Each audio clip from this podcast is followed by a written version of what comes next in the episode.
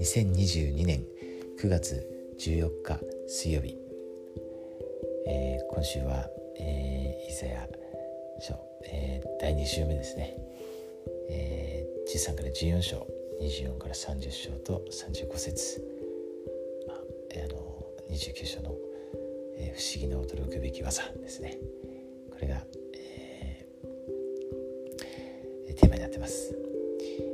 テキストから今日も引用します。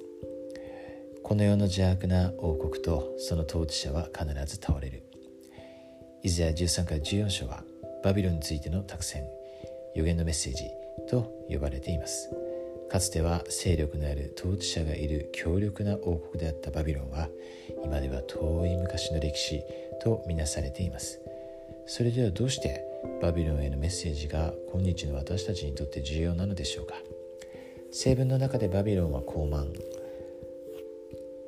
この世的な状態および罪を象徴しており今日私たちはそれらの全てに取り囲まれています。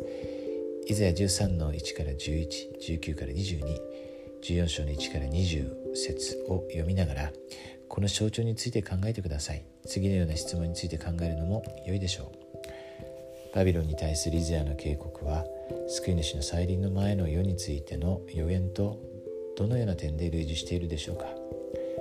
バビロンの王の高慢さとサタンの高慢さにはどのような類似点があるでしょうか？これらの説からあなたは自分に対してのどのような警告を見いだしますか？救い主はどのようにしてあなたの苦労と不安とを除き安息を与えてくださるでしょうか、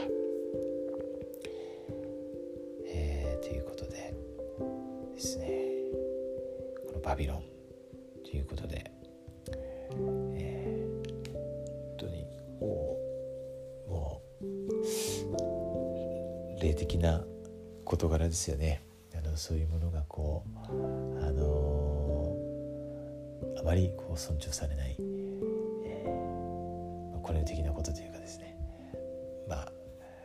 ビジネスともこう結びつくのかもしれませんけれどもこのそういうこの、えー、この世の影響っていうのがもう非常に強いですよねあの世の中というのは。そして、えー、ここの小泉が予見したようにですね、まあ、バビロンも滅びたわけですけれども本当に、えー、この世の現代のこのバビロンもですね、その同じ運命をですねたどることになるわけですね。ですから私たちがそれにこう巻き込まれないようにしなければならないですよね。うん。して、えーとまあ、ご質問こういろいろあったんですけれどもあの最後の質問ですね。救い主はどのようにしてあなたの苦労と不安を除き安息を与えてくださるでしょうかっていう。これをこう考えている時にあのイエス様のあの言葉を思い出しました、えー、それを分かち合って終わりたいと思います、えー、マタイの11章の28節から30節ですね。すべて重荷を負うて苦労している者は私のもとに来なさい。あなた方を休ませてあげよう。私は柔和で心のへりくだったものであるから私のくびきを負うて私に学びなさい。そうすればあなた方の魂に休みが与えられるであろう。私のくびきは追いやすく私の荷は軽いからである。え、本当に！え素晴らしい聖句ですけどね、うん、これがこう主のやり方。主の方法ですね。私たちは本当にこの主のもとに行って、えー、そして主は私たちを、え、休ませてくださいます。そして主のその教えとこう模範ですね。それに従うことによって私たちの魂にこう休みが与えられますね。私で学ぶことができます。そして、えー、ここにも少しそこにも少し、えー、成長することができます。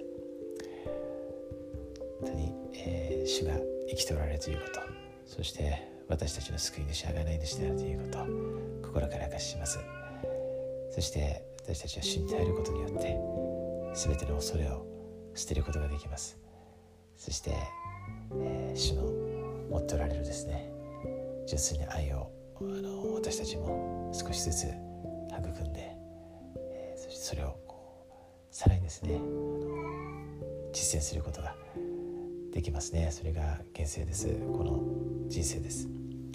主の最高輪が本当にこう刻一刻と近づきそのバビロンが滅ぼされる日がですね近づいてますけれども私たちがその波に飲まれることなくですね世の光となって父の塩となって今日一日歩むことができますように心からイエス・キリスト様の皆によって祈ります。アーメン。